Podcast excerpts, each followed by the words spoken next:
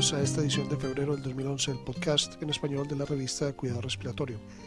Soy el doctor Rubén Darío Restrepo, profesor de Cuidado Respiratorio en la Universidad de Texas en San Antonio, jefe de las guías clínicas de la Asociación Americana de Cuidado Respiratorio y miembro del comité editorial de la revista Cuidado Respiratorio.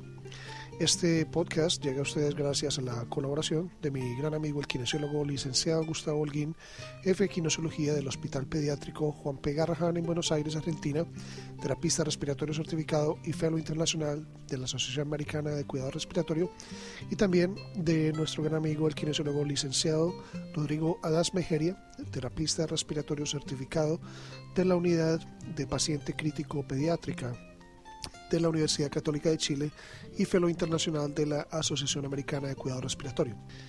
En este número continuamos presentando los trabajos de la 46ª Conferencia de Cuidado Respiratorio en el tema Interacción Paciente-Ventilador. Este es el resumen de este mes. Control de la respiración durante la ventilación mecánica. ¿Quién es el jefe? Por Williams, Hinojosa Kutzberg y Parta Zarati. Durante la década pasada, los conceptos de control de la respiración se han movido rápidamente desde los conceptos teóricos a la ciencia real aplicada. El propósito de esta revisión es examinar los controles básicos de respiración, discutir la relación bidireccional entre el control de la respiración y la ventilación mecánica y evaluar críticamente la aplicación de este conocimiento al lado de la cama del paciente. Los principios de control de la respiración permanecen subrepresentados en el currículo de entrenamiento de los terapistas respiratorios y médicos neumólogos, mientras que el uso cotidiano del control de la respiración continúa siendo carente en los resultados de investigaciones en la unidad de cuidados intensivos. En contraste a esto, la aplicación al lado de la cama del paciente del control de la respiración en sujetos ambulatorios con desórdenes respiratorios del sueño ha dejado muy atrás a los pacientes críticos. La evolución de nuevas tecnologías, las capacidades de computaciones rápidas y en tiempo real y la miniaturización de la tecnología ventilatoria puede traer consigo conceptos de control ventilatorio al lado de la cama del paciente y beneficios para el paciente crítico. Sin embargo, los poderes del mercado, la falta de información científica, la falta de financiamiento a la investigación y los obstáculos regulatorios necesitan ser superados. A continuación, tenemos el trabajo de Kaczmarek, ventilación asistida proporcional y asistencia ventilatoria ajustada neuralmente, NAVA. La sincronía paciente-ventilador es un problema común con todos los pacientes que disparan el ventilador de manera activa. En muchos casos, la sincronía puede ser mejorada por ajustes continuos del clínico encargado del paciente. Sin embargo, en muchas instituciones los clínicos no están disponibles para gastar todo el tiempo necesario para asegurar sincronía en todos los pacientes. La ventilación asistida proporcional y el NAVA fueron desarrollados para mejorar la sincronía paciente-ventilador por descarga proporcional del esfuerzo respiratorio y ajuste del patrón ventilatorio sobre el paciente. Este trabajo comenta la teoría de operación, los procesos generales de aplicación y la literatura que soporta a estos modos ventilatorios. Interacción paciente-ventilador durante ventilación mecánica no invasiva por HES. Existe discutiblemente más evidencia para el uso de ventilación no invasiva que cualquier otra práctica relacionada con el cuidado de los pacientes con falla respiratoria aguda. A pesar de esta fuerte base de evidencia, la ventilación no invasiva parece ser subutilizada y la tasa de falla puede ser tan alta como un 40%. Algunas de estas fallas potenciales están relacionadas con la asincronía, aunque la relación entre asincronía y falla de ventilación no invasiva no ha sido bien estudiada. La buena tolerancia a la ventilación no invasiva ha estado asociada con éxito de este tipo de ventilación y la mejoría del confort que se ha relacionado con mejor sincronía. En un estudio se vio una tasa de asincronía alta de 43% de los pacientes en ventilación no invasiva. La asincronía está comúnmente asociada a fugas. De este modo, la reducción de la fuga relacionada con la interfase y el uso de ventiladores con buena compensación de fugas deberían reducir la asincronía. La asincronía también puede estar relacionada al proceso patológico de base.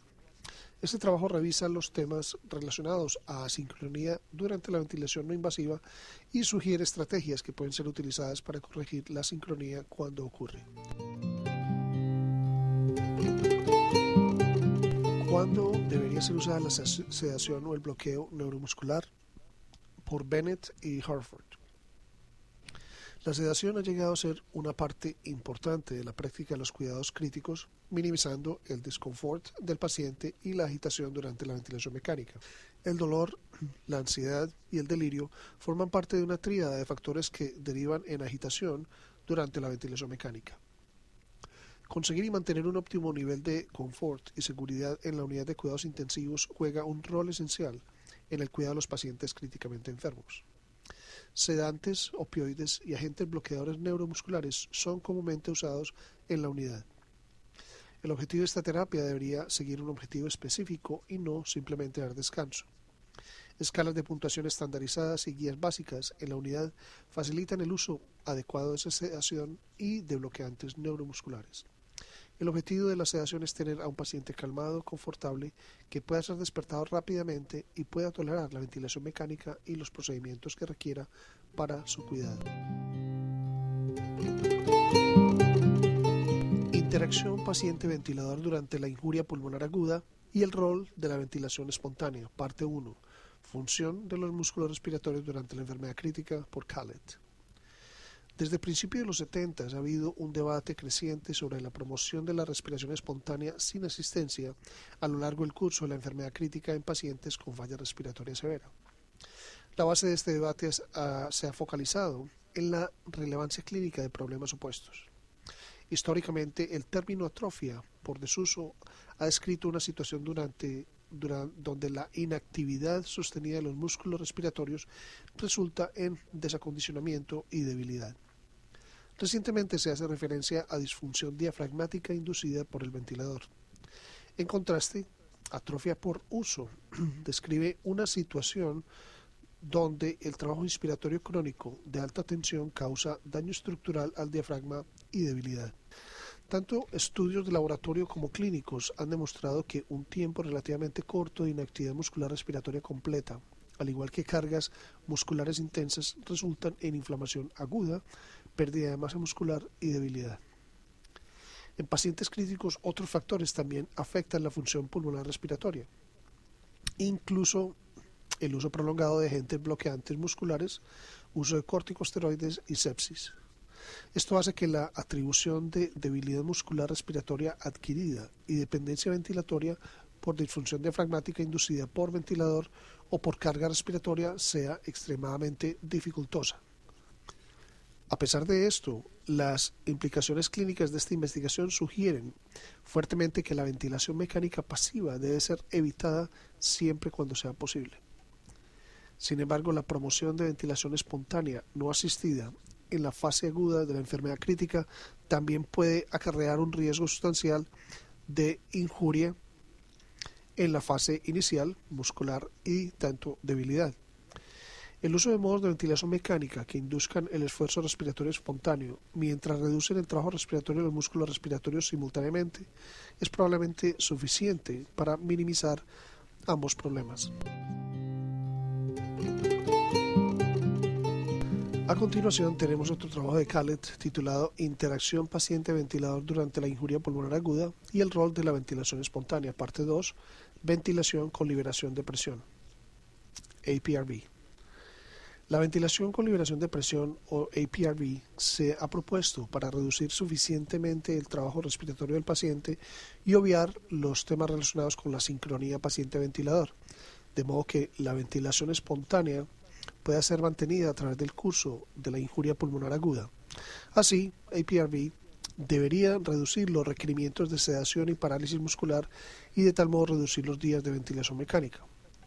Solo 17 estudios en humanos, en animales o en modelos pulmonares han examinado estos puntos directa o indirectamente. La mayoría no considera paciente con injuria pulmonar aguda. Los estudios en sedación han tenido serias limitaciones metodológicas. Otros estudios encontraron que la APRV aumentaba el trabajo respiratorio y la asincronía, o no tenía efecto en el gasto energético.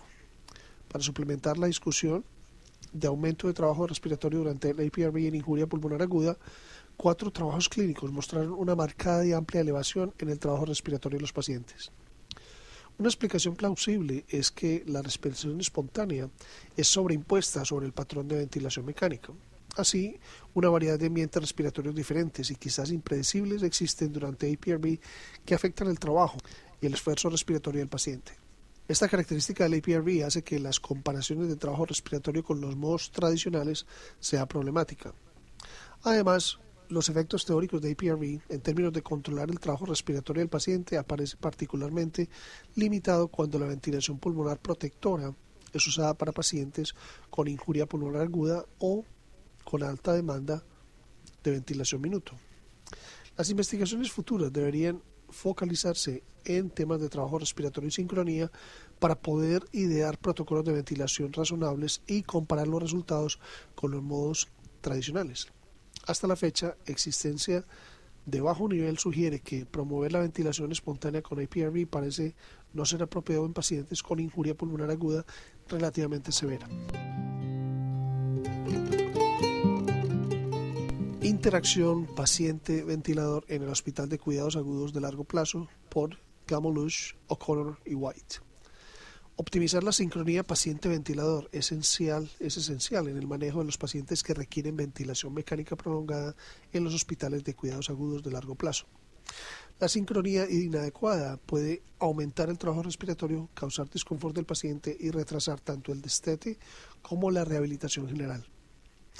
Conseguir la sincronía óptima depende de una serie de factores que incluyen el ajuste de los parámetros del ventilador en respuesta a mejorar la función pulmonar, el ajuste de fármacos psicotrópicos para controlar el delirio, la ansiedad y la depresión y asegurar que el tubo de traqueostomía esté bien posicionado en la vía aérea. El propósito de esta revisión es entregar una actualización en temas pertinentes a la sincronía paciente-ventilador en el ambiente agudo a largo plazo. El resumen final de esta conferencia está escrito por Pearson. La interacción paciente-ventilador ha sido un foco de atención que ha ido en aumento tanto por los fabricantes y los investigadores durante los 25 años. Existe ahora evidencia obligatoria que la ventilación mecánica pasiva controlada deriva en disfunción muscular respiratoria y atrofia, prolongando la necesidad de soporte ventilatorio y predisponiendo a resultados adversos para el paciente.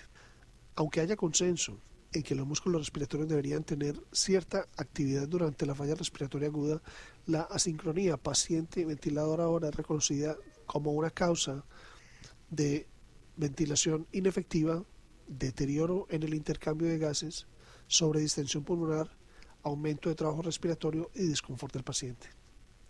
Más allá de lo comúnmente conocido, también predispone a disfunción muscular respiratoria y otras complicaciones derivando en excesivo uso de sedación, aumento de la duración del soporte ventilatorio e interferencia con el proceso de destete o weaning. El reconocimiento apropiado y el manejo de la asincronía paciente-ventilador requiere evaluación de las gráficas ventilatorias al lado de la cama del enfermo, como también observación directa del paciente.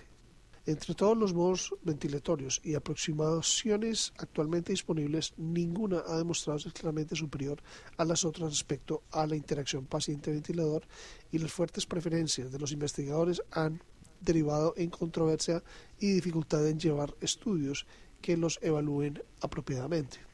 Como resultado, existe una marcada variación de la práctica en diferentes instituciones y áreas geográficas. Las autoridades respetadas en ventilación mecánica que participaron en esta conferencia difieren en el modo que ellos prefieren, pero están de acuerdo que la comprensión y el uso de acuerdo a las necesidades individuales del paciente son más importantes que el modo escogido. Los conferencistas discutieron las determinantes, las manifestaciones y la epidemiología de la asincronía paciente-ventilador. Describieron y compararon algunos modos ventilatorios dirigidos especialmente a prevenirla o mejorarla. Los artículos presentados en estas discusiones representan el examen más cuidadoso de los aspectos más importantes de los cuidados respiratorios publicados en la literatura. Los esperamos el próximo mes. Para recibir el contenido tanto de esta edición de la revista como de las pasadas, visite nuestra página web www.rsjournal.com y allí podrá suscribirse para recibir los podcasts de las próximas ediciones.